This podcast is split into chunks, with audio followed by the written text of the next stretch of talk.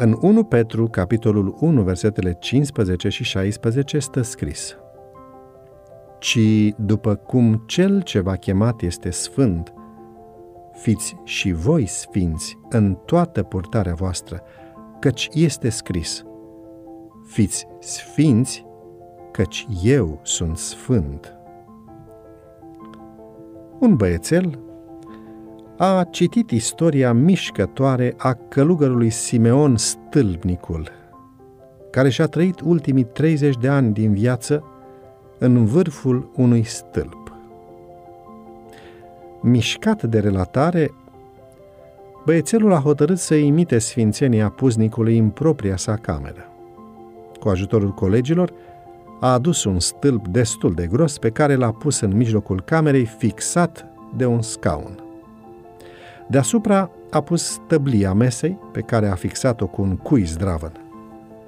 Mulțumit, s-a cățărat pe platformă hotărât să rămână acolo până va fi umplut cu sfințenie. Nu a trebuit să aștepte prea mult, pentru că sosirea părinților a adus persecuția pentru isprava lui.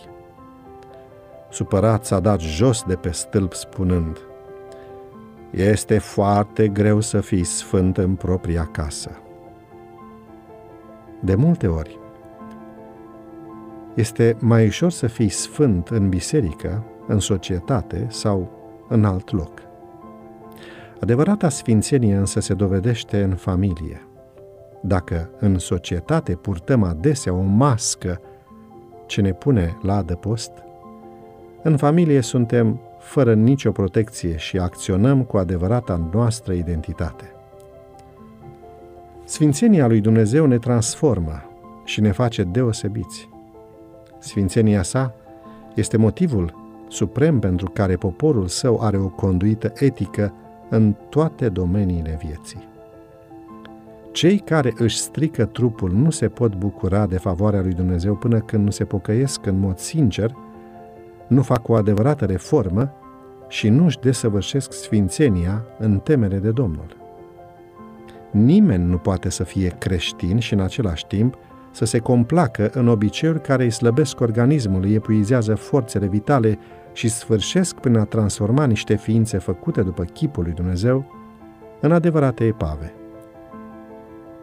Caracterul lor creștin trebuie să fie fără nicio pată, altfel vor fi declarați inadecvați să fie luați într-un cer sfânt pentru a locui împreună cu ființele curate și fără păcat în împărăția veșnică a lui Dumnezeu.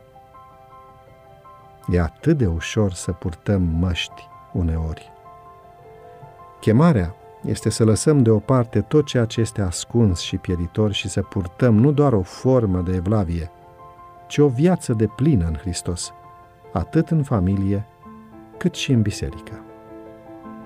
Doamne, ajută-mă să am o inimă curată și să nu fiu o pricină de potignire pentru cei din familia mea.